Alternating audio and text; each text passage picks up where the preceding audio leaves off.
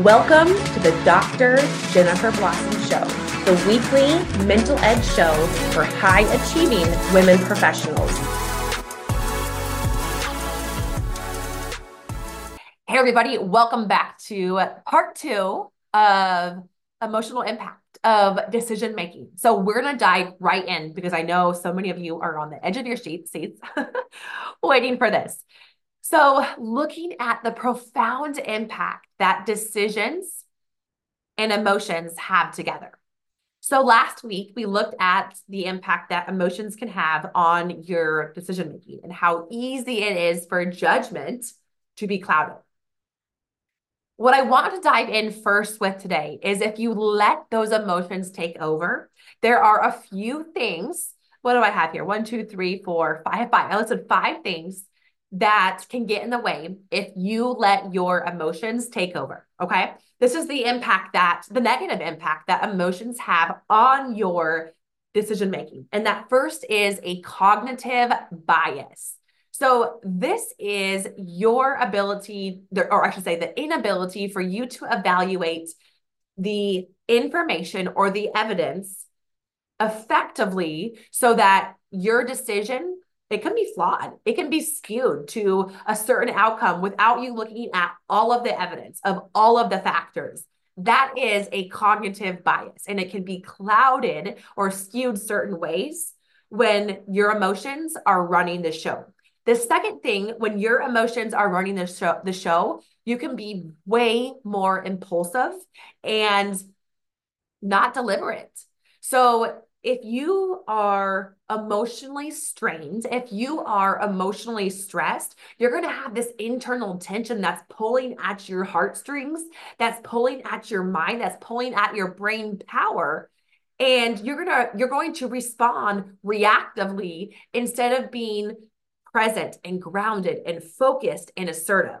And so we want to get to a space where you're not driven by emotions, but rather your ability to be thoughtful, to be deliberate, and to be precise in your decision making. The third thing is your risk perception. So, this can skew your ability to take risks effectively. And you can either be an impulsive risk taker without thinking about calculating the risks, the pros and cons, the advantages or the pitfalls, or you could completely shut down and avoid them altogether, even though they could be a total blessing or a total boost to what you're doing. So that risk perception, again, can get totally skewed.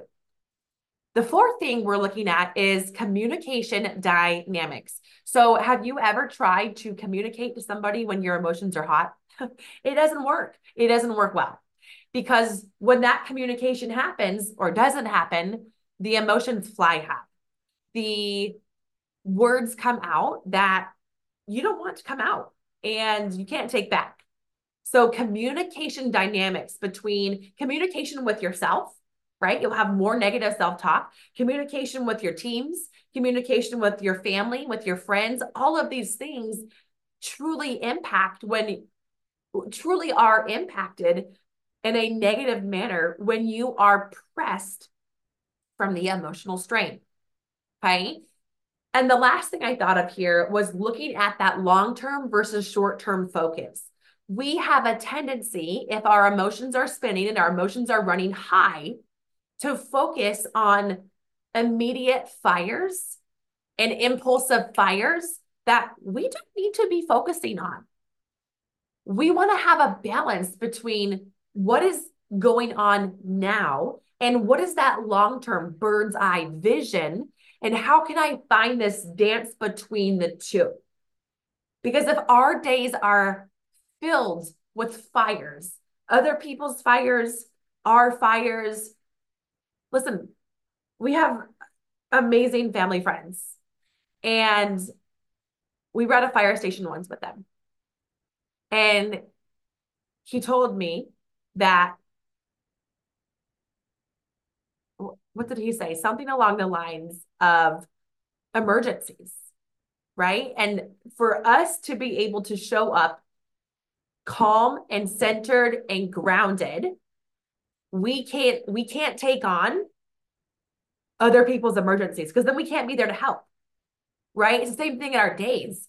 We can't take on other people's fires and emergencies and urgencies because then we panic or our own emergencies, right? We have to be able to discern how do we show up grounded, assertive, present with the tools. And you have the tools and you're learning the tools because you're here. Okay.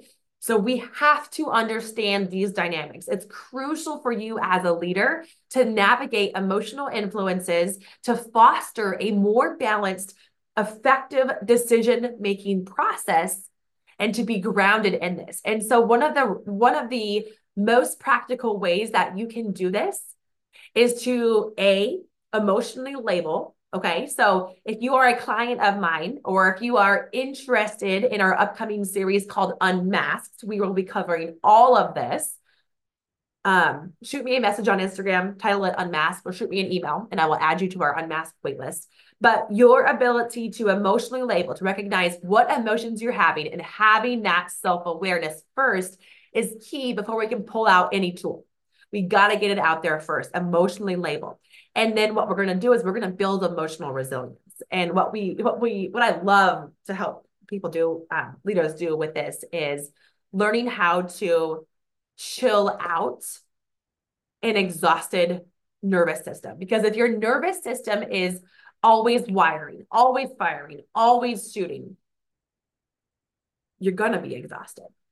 You're going to be firing on hot emotions. So I'm going to share with you three super practical strategies that will chill out your nervous system and help your emotions stay grounded and more effective in making decisions and feeling better from the inside. Okay. So the first is called PMR. It is progressive muscle relaxation.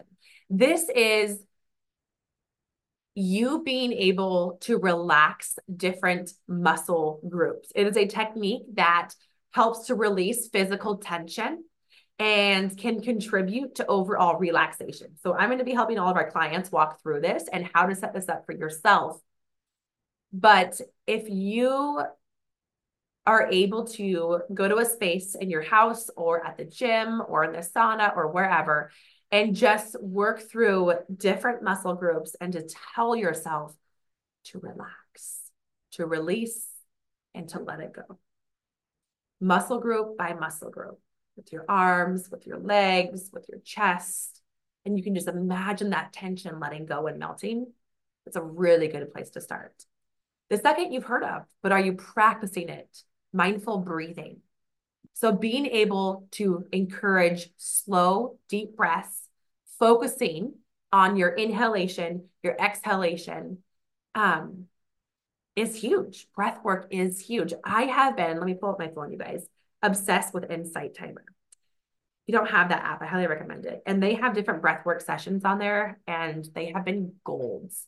And really great music helps to relax, refocus, and totally breathe.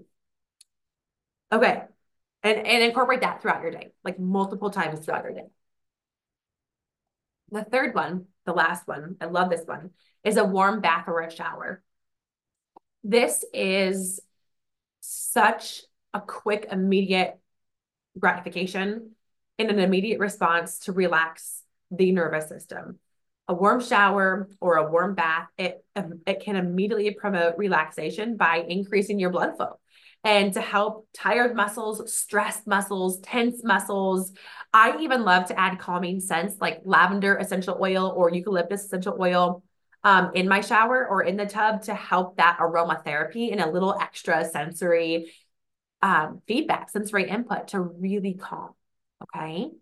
So practice one, two, or three of these strategies to help to alleviate that physical and mental fatigue and to help your nervous system to relax more because when you can relax that more, and this is just the tip of the iceberg, okay?